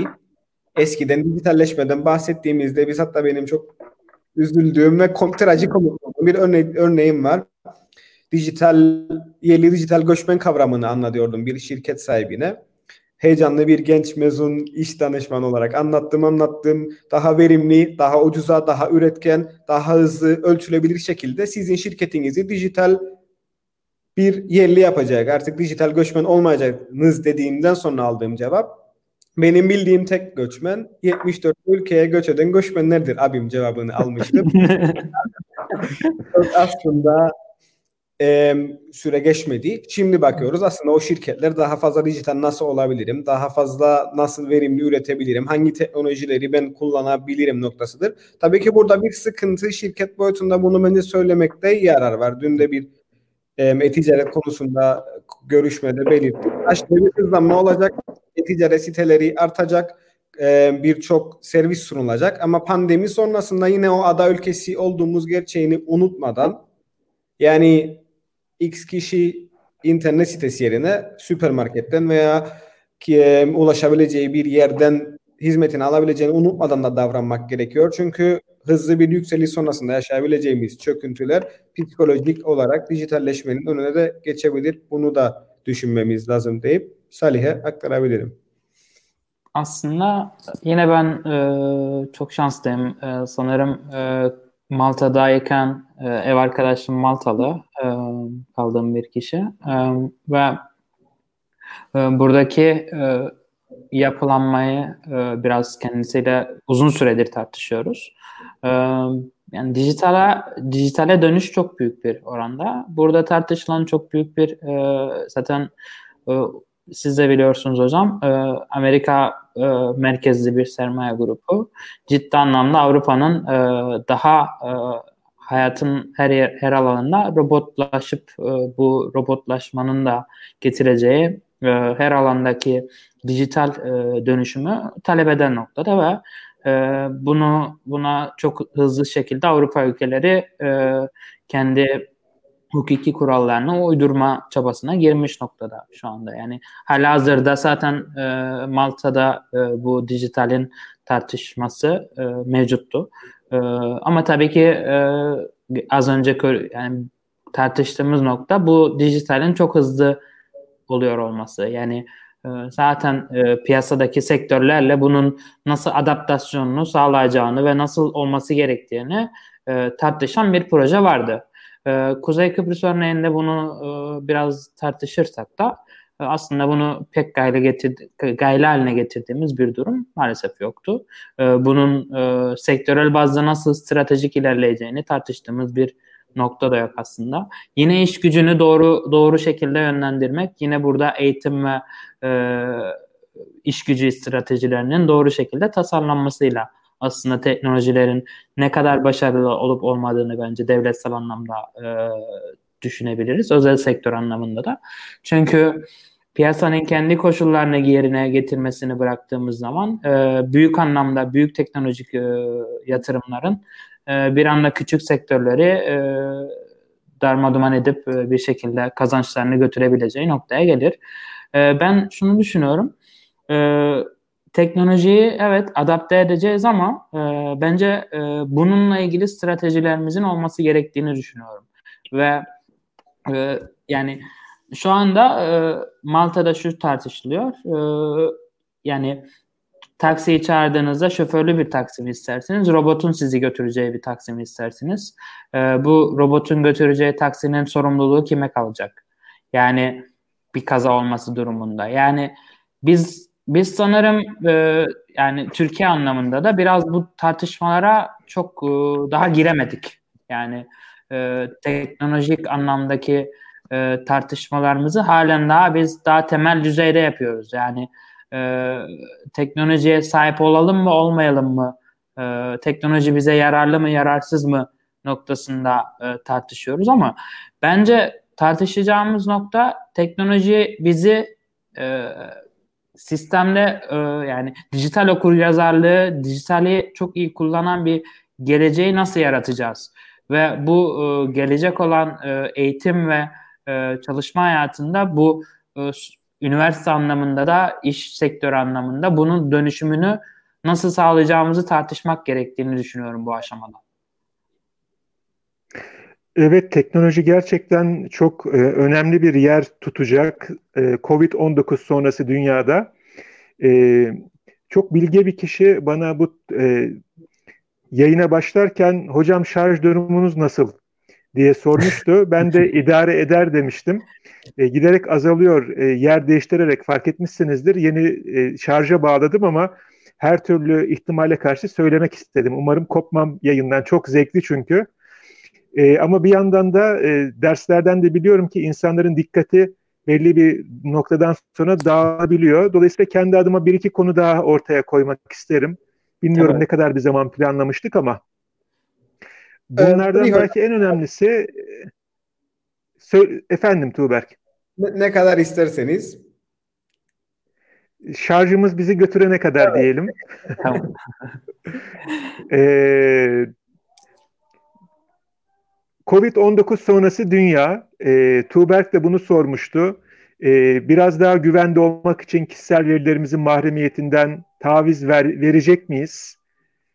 E, örneğin e, gerek giyilebilir teknolojiler yoluyla, gerek insanların vücuduna yerleştirilecek çipler yoluyla e, acaba insanlar hani sağlıklı olanı bilelim, kendimizde sağlıklı kalalım ama biraz kişisel mahremiyetimizden fedakarlık yapalım diyecekler mi? Yeni dünyanın normali bu mu olacak?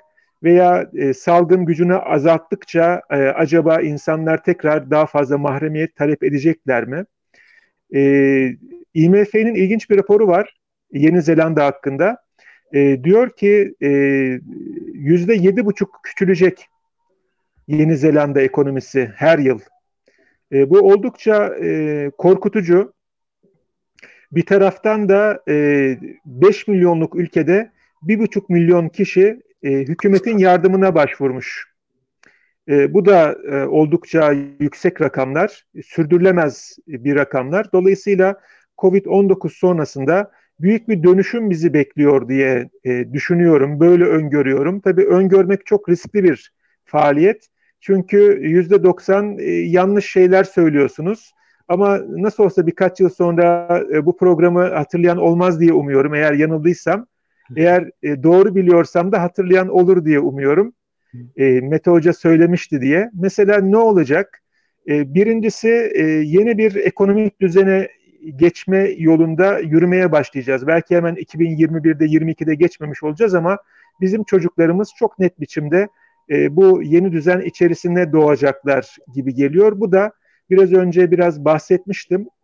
E, üretimin değişeceği, daha fazla robot, daha fazla yapay zeka, daha az insan, e, insanların gelirinin hayatını sürdürmek için gereksindiği kaynakların artık çalışmaya bağlı olmayabileceği, e, devletlerin vatandaşlarına para verebileceği, e, hatta biz biraz şu andaki e, var olan sistemin parametrelerini sürekli devam edecek diye düşünüyoruz. E, Covid-19 bitecek ve kurtulacağız. Bence bu böyle de değil. Artık salgınlarla yaşamayı öğreneceğiz. Yani Covid-19 bir salgınlar dizisinin ilki olabilir. Niye böyle düşünüyorum? Çünkü Covid-19 virüsünün kendisinin bir problem olduğunu düşünmüyorum. Bunun bir daha büyük bir sorunun bir semptomu, belirtisi olduğunu düşünüyorum. Bir tıp terimi kullanacak olursak. Asıl problem e, insan sayısı, insanların yaşadığı yerler ve beslenme biçimleri artık sürdürülemeyecek şekilde e, bir, bir noktaya geldi. E, çok e, geniş alanlarda insanlar yaşıyor. Hayvanların e, yaşam alanlarına girdiler. Kaynaklar e, birçok kaynak bitmek üzere veya bitti. Gezegen ciddi sinyaller veriyor. E, bu Covid-19'un da bu salgının da bu sinyallerden biri olduğunu düşünüyorum. Bu sinyaller devam edecek.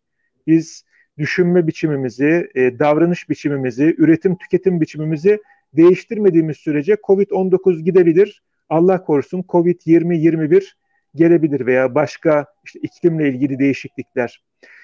Dolayısıyla e, şunu da düşünmemiz lazım. Bir, bu salgınlarda, bu e, e, doğal afetlerde e, dünya nüfusu nereye doğru gidecek? Ciddi olarak azalacak mı? Doğum oranları azalacak mı? Veya doğum yasakları, çocuk yasakları mı çıkacak? Veya Çin'in bir ara uygulamaya çalıştığı gibi e, çocuk hakkınız var ama bir çocuk mu diyecekler. E, tamamen eğer dünya geri dönülemeyecek bir noktaya geldiyse e, farklı gezegenleri ki şu anda o arayışlar var. İnsan nüfusunun belki bir kısmı, belki kimilerine göre kaymak tabakası oralara mı gidecek? Denizlerin altına mı çekileceğiz? Yani çok da uçmak istemem e, bu konuda. Ama sonuç olarak Covid-19 bittiğinde eski dünyayı geride bırakıp yeni bir sisteme doğru gittiği gidebileceğimizi düşünüyorum ben.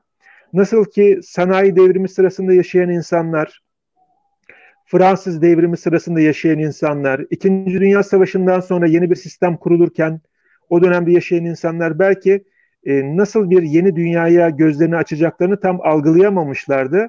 E, biz sanki o yeni e, dönemin şafağındayız gibi geliyor.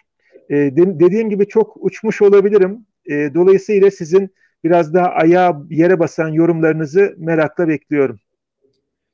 Çok teşekkürler hocam. Bence gayet evet. mantıklı, öngörülebilir şeyler. Yeni de olunca ya da yenilenen bir süreçte olunca o bilinmezin verdiği o psikolojik ve daha sonra toplumsal, sosyolojik sıkıntılarla olacaktır ama ben bu küçük ekleme yapmak istiyorum. Dediğiniz gibi küresel ısınma aslında yokmuş gibi. Küresel açlık yokmuş gibi.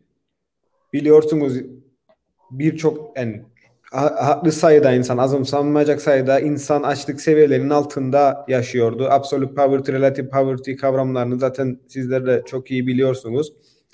Bu pandeminin belki de bir iyi yanı karbondioksit emisyonu çok aşırı derecede, çok signifikant yani gö gözle e, ölçülebilir derecede azaldı. Amerika'da ilk haftada yüzde otuz azaldı yanlışım yoksa 2. Dünya Savaşı seviyelerine indi sanırım. O noktalara indi. Ee, bizim bu bağlamda daha ekolojik, daha paylaşımcı. Yani dünya lideri aslında liderlere, yöneticilere ihtiyacımız var. Sadece kendi vatandaşlarını değil aslında. Tüm vatandaşların refahını düşünen sistemlere ihtiyacımız bence bu sebeple var. Tabii ki pandemi sonrası yine neoliberal politikalarla tamamen bütün kaynakları tüketen, sadece belli bir zümrenin çıkarlarını savunan, doğa tahribatını daha da artıran bir yükseliş ya da bir yönelim olur mu? Umarım olmaz diye iyi temennilerde bence bulunmamız lazım. Ama bu dediğiniz noktada e, başka gezegenler noktasında tabii ki zaten deneyler yapılıyor. E, free fall yapılmıştı sanırım 2013 yılında. Hatta e, bir özel şirket sponsor olmuştu. E, bizim o gün yaşadığımız şeyde sel baskını nedeniyle okulları tatil etmiştik. Yani bir yerde e, işte insan vücuduna etkisini ölçmek için yapılıyordu o e, uzaydan atlayışlar. Yani o space travel hayali aslında yani ya da 8 saatlik bir yolculuğun 2 saate düşmesi anlam e, düşürülme amacıyla denenen e, yolculuklarda. Bir de bunun üst boyutu var aslında. Stephen Hawking son kitabı e, son sorular onun da işte son sorular büyük, büyük sorulara kısa cevaplar kitabı var. Orada da aslında şeyden bahsediyor. Yani bir üst seviye insan yaratıldığı zaman ki bu sadece belirli bir zümre olacaktır. Onların aslında başka gezegenlere gitme şansı olacak. Çok fiziksel em, detaylara gerek yok. Tabii ki bu da aslında bu açıklama bile kendi içinde bir eşitsizliği, bir adaletsizliği ortaya koyuyor. Bence aslında bu pandemi bize daha eşit ve daha adil olmamız gerektiğini ve sistemin böyle olmadığını e, gösterdi. Hatta yüzümüze çok net bir şekilde vurdu. Bizler de en azından her mecrada bunu konuşmak, bunu uygulamak, bir kurum yönetiyorsak o kurumun daha adil olması, bir ülkenin yöneticisiysek o ülkenin daha adil olması, yaptığımız uygulamalarda bile daha çevre dostu davranmamız, ihtiyaçlı bireylere ulaşmamız, daha kolektif çözümler, kolektif projelere, sosyal sorumluluk projelerine e, yönelmemiz belki de bir adım olabilir pandemi sonrasında ya da Covid sonrasında. Yoksa dediğiniz gibi bu Covid'ler geldikçe bu bakıma muhtaç, e, desteğe muhtaç kişiler ya da toplumlar ya da e, herhangi bir e, bireyler oldukça daha da etkili, daha da e, kötü ve üzücü ve devastating, zarar verici etkili olaylar yaşayabileceğiz. Öncelikle e, sana katkı yapmak için e, ben biraz katkı, hocama da katkı yapayım. Biraz belki yere basan bir noktada e, ilerle ilerlemek açısından. E, yani sosyolojik olarak e, belki bu dönüşümlerin e, olması biraz çok zaman alacaktır diye düşünüyorum. Tabii ki dijital dönüşüm hayatın küçük alanlarında e, belirli bir zümrelerin e, erişilebilirliğini e, pazarladıkça ve sattıkça e, ve kar amacını güttükçe e, ilerleyecektir diye düşünüyorum. E, ancak e, sistemi tartışacak olursak e, zaten sistem e, kendi anlamında yani dünyadaki kapital sistem miras sistemiyle kendini eşitsizliği büyük oranda sağlıyor. Ancak dijital dönüşümde yani dijital bir dünyada, dijital bir üretimde çünkü dünyadaki verilerin ciddi anlamda şu anda çok büyük oranda büyük bir bilimsel veri var, üretiliyor. E, bu bilimsel veri de e, benim e, sadece çalışma deneyimim açısından e, isim söylemeyeyim nerede çalıştığımı ama e, veri akışının ciddi oranda e, bu sistemi kuran e, ciddi teknolojik yatırımları yapan e, ülkelere doğru olduğunu düşündüğüm zaman ise e, biraz e, yaşayacağımızın yaşa, yaşamış olduğumuz eşitsizliğin daha büyük bir noktaya geleceğini düşünüyorum ben. E, yani uçurumsal e, teknolojik uçurumsal farkların e, ciddi anlamda hayatımıza e, enjekte olacağını düşünüyorum. E, ancak e, belki e, kendi e, yaşamsal sistemimiz içerisinde e, sınıfsal farklılıkların çok farklı etmenlerle belirleneceği bir e, dünya olacaktır bu e, bizim için. E, bu da e, şu andaki e, belki e, sınıfsal olarak e, daha farklı ekonomik iyi durumda olan insanların daha fakir noktaya dönüşüp e, sınıfsal olarak farklı bir e, sistemi daha iyi görüp e, teknolojik üretimi çok daha iyi başaran e, sistemlerde e, kullanan kişilerin de e, dijital bir noktada e, dijital bir kimliğiyle dünyada çok farklı noktaya geleceğini düşünüyorum. Çünkü e, daha fazla e, seyahat, daha fazla farklı yerde yaşamak, daha farklı daha farklı esnek çalışma, daha bilgisayara e, bağımlı bir birey e, ve e, bunun da sağlayacağı daha çok hareket. E, bunu e, pek e, engelleyebileceğimizi düşünmüyorum. E, çünkü ne kadar da evet Covid bize bu e, hareketin çok fazla olduğunu e, söylese de e, belki de e, daha yani daha az çevreye az zarar veren e, teknolojilerin gelişmesi noktasında bazı adımlar atılacaktır.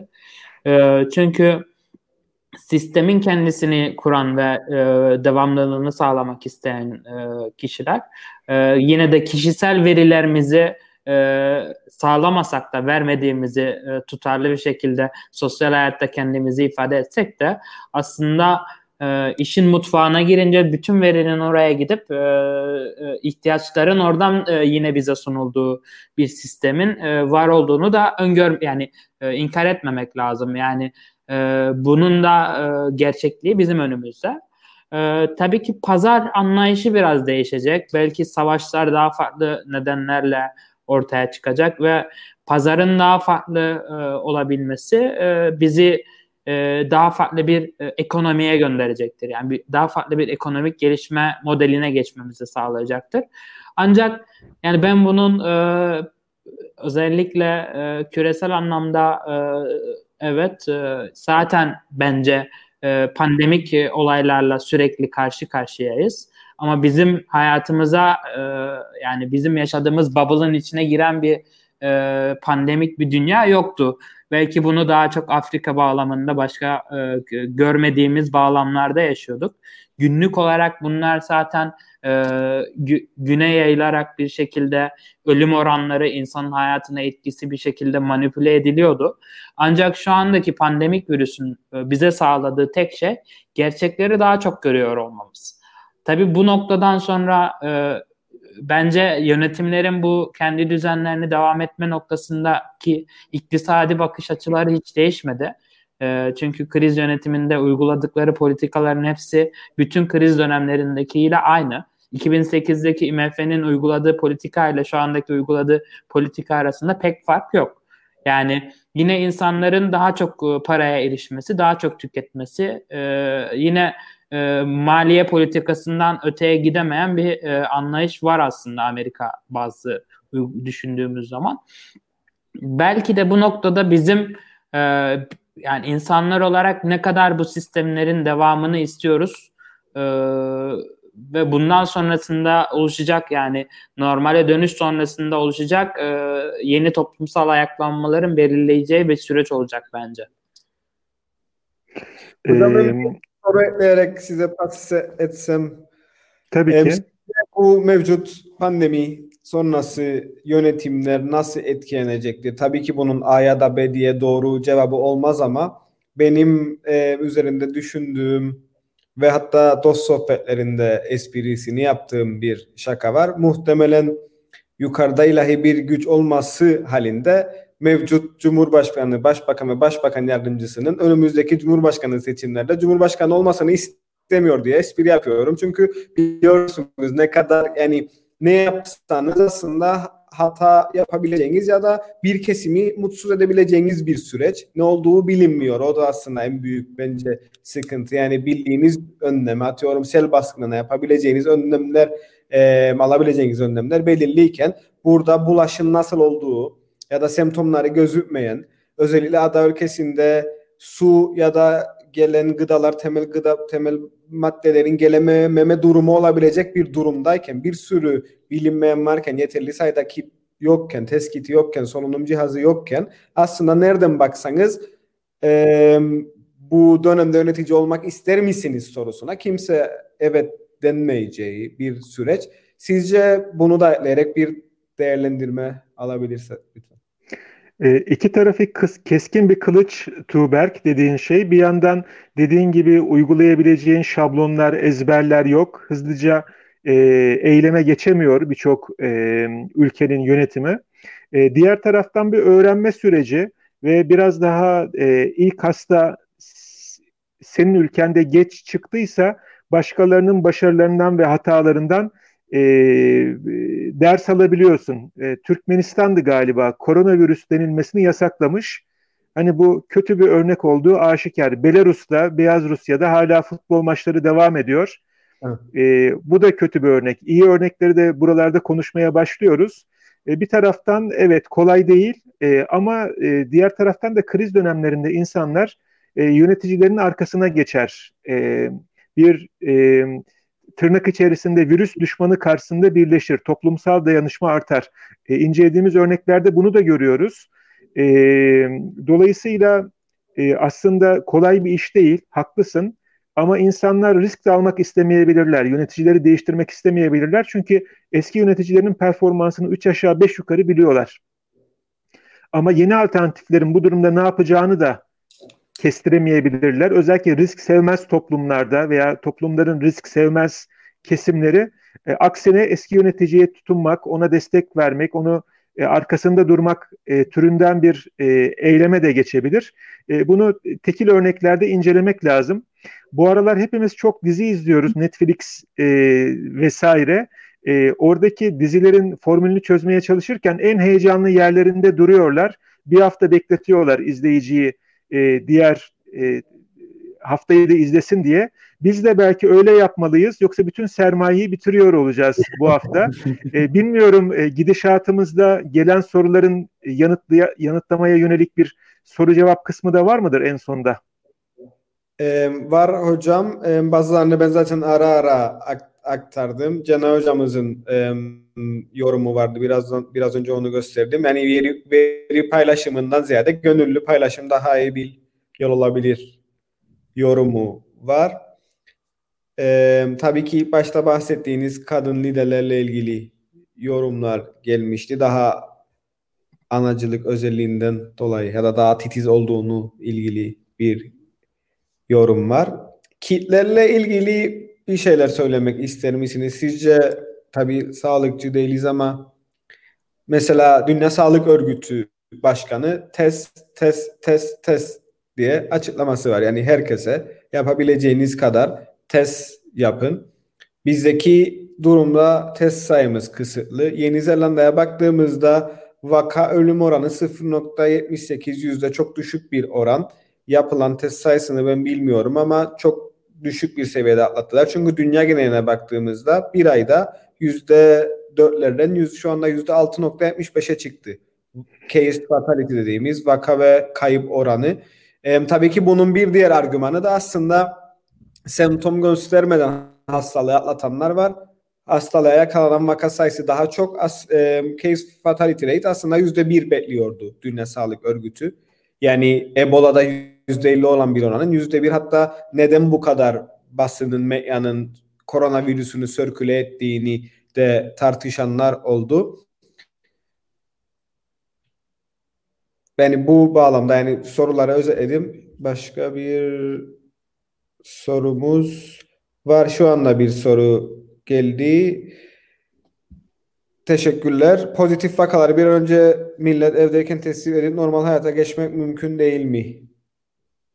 Sanırım İzlanda'nın İzlanda e, özellikle bu konuda çok iyi. Çok test yaptılar.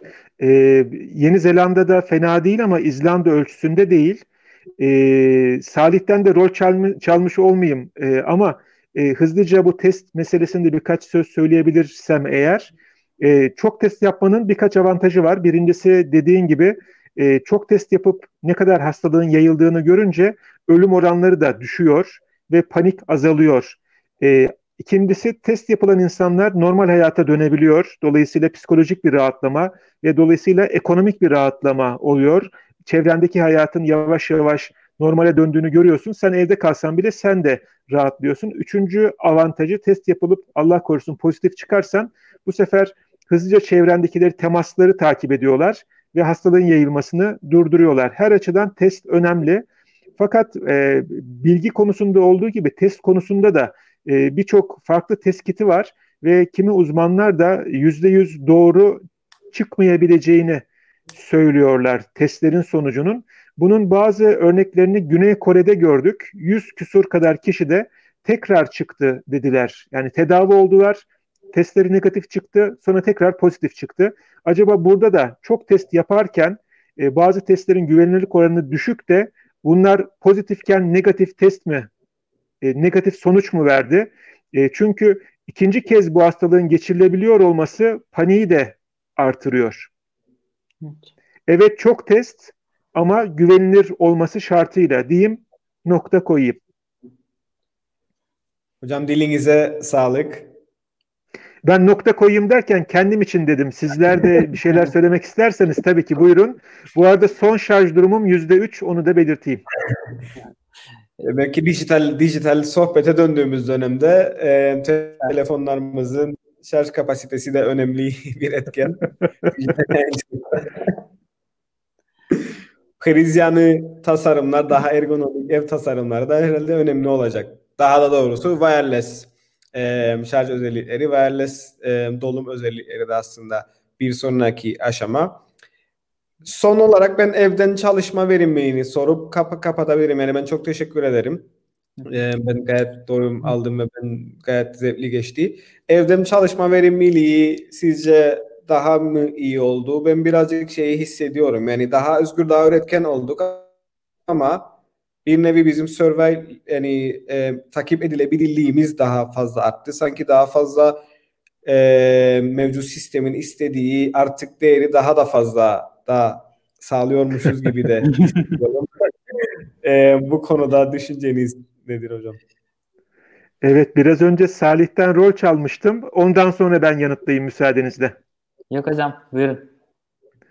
Ee, birkaç boyutu var. Yani sosyal bilimlerde her zaman şöyle oluyorsa böyle oluyor diyemiyoruz. Neye göre, kime göre?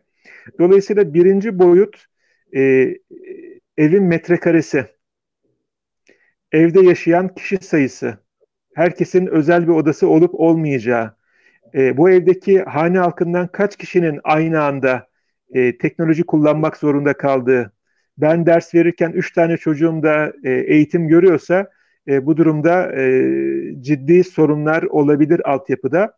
E, ama şöyle diyeyim sanayi devriminden sonra insanların çalıştığı yerlerle yaşadığı yerler ayrılmıştı evimizden çıkıyorduk bir iş yerine, bir fabrikaya, bir yere gidiyorduk. Şimdi gidemiyor olmak bence dengemizi bozuyor, ezberimizi bozuyor, psikolojimizi bozuyor en başta. Ve bu belki de e, hükümetler neden çok fazla sokağa çıkma yasağı uygulamıyorların yanıtlarından bir tanesi alışık değiliz çok fazla evde kalmaya. Evde rahatlamaya alışkınız ama evde çalışmaya alışkın değiliz. En azından kendi kuşağım için bunu söyleyebilirim. E, ikincisi e, evde kalınca insan ister istemez ev halkına daha fazla vakit ayırmak ihtiyacını hissediyor. E, fakat iş daha fazla vaktimizi alıyor. Suçluk duygusu da üzerine biniyor bunun. Ben en azından bunu hissediyorum. E, ilk evde kalacağımız belli olduğunda ve birkaç hafta kalacağımız en azından belli olduğunda e, işkolik bir insan olarak hemen bir liste yaptım. Şunu da şunu da şunu da yaparım diye. E, 15 civarında iş vardı. E, evde kalalı neredeyse bir ay oluyor. E, sanıyorum ikinci işteyim onlar arasında. Dolayısıyla belki soruna böyle bir yanıt verebilirim. E, çok da ben de burada onu da söyleyeyim belki tekrar söz olmayabilir veya şarjım bitebilir. E, çok da zevk aldım. Güzel, çok boyutlu bir sohbet oldu. Sorularıyla, yorumlarıyla bizi yalnız bırakmayanlara da teşekkür ediyorum. Umarım tekrarlama fırsatı olur diyerek virgülü koyuyorum. Teşekkür ederim. Ben biraz evden çalışmaya bir son bir ekleme yapalım isterseniz. Yani bence iki bir risk iki risk var. Bu evden çalışmayı nasıl yöneteceğiz? Yani bu çalışma saatlerini nasıl düzene koyacağız? Bence gelişme yani bu evde çalışmaya adapte ol, olamayacak toplumlar mutlaka olacaktır. E, şirketlerin e, teknolojik olarak kapasitelerine ve e, çalışma saatlerine ne kadar riayet ettiğiyle bağlantılı aslında bence biraz noktada. E, çok hızlı adapte olan şirketler var. E, bunlardan bir tanesi de e, telefon şirketleri, e, müşteri temsilciliği veren e, şirketler ve e, birçok alanda e, tanıdığım e, birçok arkadaşım da e, büyük şirketler. Microsoft'tur, Facebook'tur, e, Google'dur. E, zaten teknoloji bazlı e, iş, iş yaptıkları için e, hızlıca kendi e, işlerini e, eve taşıma noktasında e, çok büyük bir adaptasyon sağladılar. E, bir tek sıkıntı e, büyük şirketlerin bu noktadan sonra bence e, daha çok tartışacakları veri güvenliği. Çünkü e, özellikle çalışma alanı içerisinde e, belirli e, standartlarla e, korudukları veri güvenlik sistemleri vardı. E, çok katı kurallarla Facebook ve Google gibi ve e, diğer şirketlerin. E, bu bence e, bir sonraki süreçte tartışacağımız e, çok büyük bir e, konu olacaktır. E, belki de e, şirketlerin bunu sağlama noktasında yeni bir yazılımsal bir yapıya geçeceğini düşünüyorum kendim açımdan. Ee, küçük şirketlerin de e, devlet tarafından ciddi anlamda desteklenip bu yapıya entegre olması, sağlanması gerekiyor diye düşünüyorum. Hocam son eğer yeterli miktarda şarj durumunuz varsa ben bir soru sorarak e, e, hala yüzde hala yüzde üç görünüyor. Süper. Yüzde 30 35 vergi alınması konuşuldu internet sağlayıcılarından, ISS'lerden, ISP'lerden. Ee, sizce bu alınması gereken bir karar mı? Evet biliyoruz yani devletin gelir elde etmesi gerekiyor ama herkes bu kadar evden çalışıyorken, evlere kendini izole etmişken, dışarıya çıkmıyorken ve herkesin gelir seviyesinde azalma yaşanmışken en temel ihtiyaçlardan biri olan ile iletişimimizi sağladığımız internetin %35 zamlanması ya da %35 vergi alınması ki günün sonunda ister istemez bu da tüketiciye yansıyacaktır. Nasıl bir karardır size göre? Aklıma ekonomik bir kavram geliyor. Kavramın adı price elasticity. Yani bir malın, hizmetin fiyatı arttığında senin ondan vazgeçme şansın e, ne kadar var e, bu durumda tabii en, en vazgeçilmeyecek şeylerden biri internet ve her zaman şirketlerde son kullanıcıya yansıtıyorlar kendilerine gelen yükleri. E, dolayısıyla e, senin dediğin gibi gelirlerin artmadığı, azaldığı ve sabit bir giderin olması gerektiği durumda e, bunun iki sonucu olabilir. E, insanlar ya daha düşük paketleri alacaklar eğer gelirlerini artıramıyorlarsa ya da bu sistemi e, yaşamları için kullanmıyorlarsa e, dijital bölünmenin karanlık tarafına düşecekler. İyice bırakacaklar. Hani yiyecek almak mı, internet almak mı? Biraz dramatize edecek olursak noktasına gelirse yiyecek almayı seçebilirler. Ama asıl büyük sorun yine varlığını sürdürüyor. Ee, sadece insanların gelirleri azalmıyor, devletlerin de gelirleri azalıyor ve giderleri artıyor ve artacak gibi görünüyor. Bunun bir şekilde dengelenmesi lazım. Bu yeni denge nasıl olacak?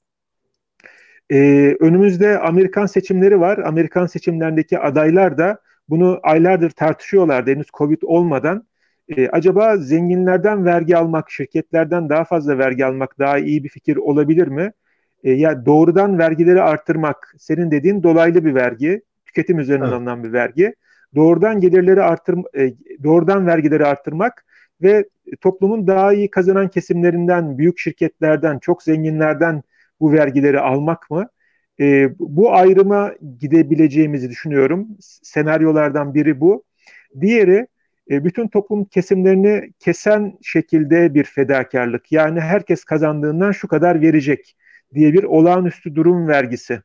Yine tüketimden değil herkesten gelirine göre belki belki belli bir yüzdeyle kesilecek bir vergi ya da e, daha kötü bir senaryo borçlanmayla bunun karşılanması ki e, bunun devam ettirilebilmesi daha zor.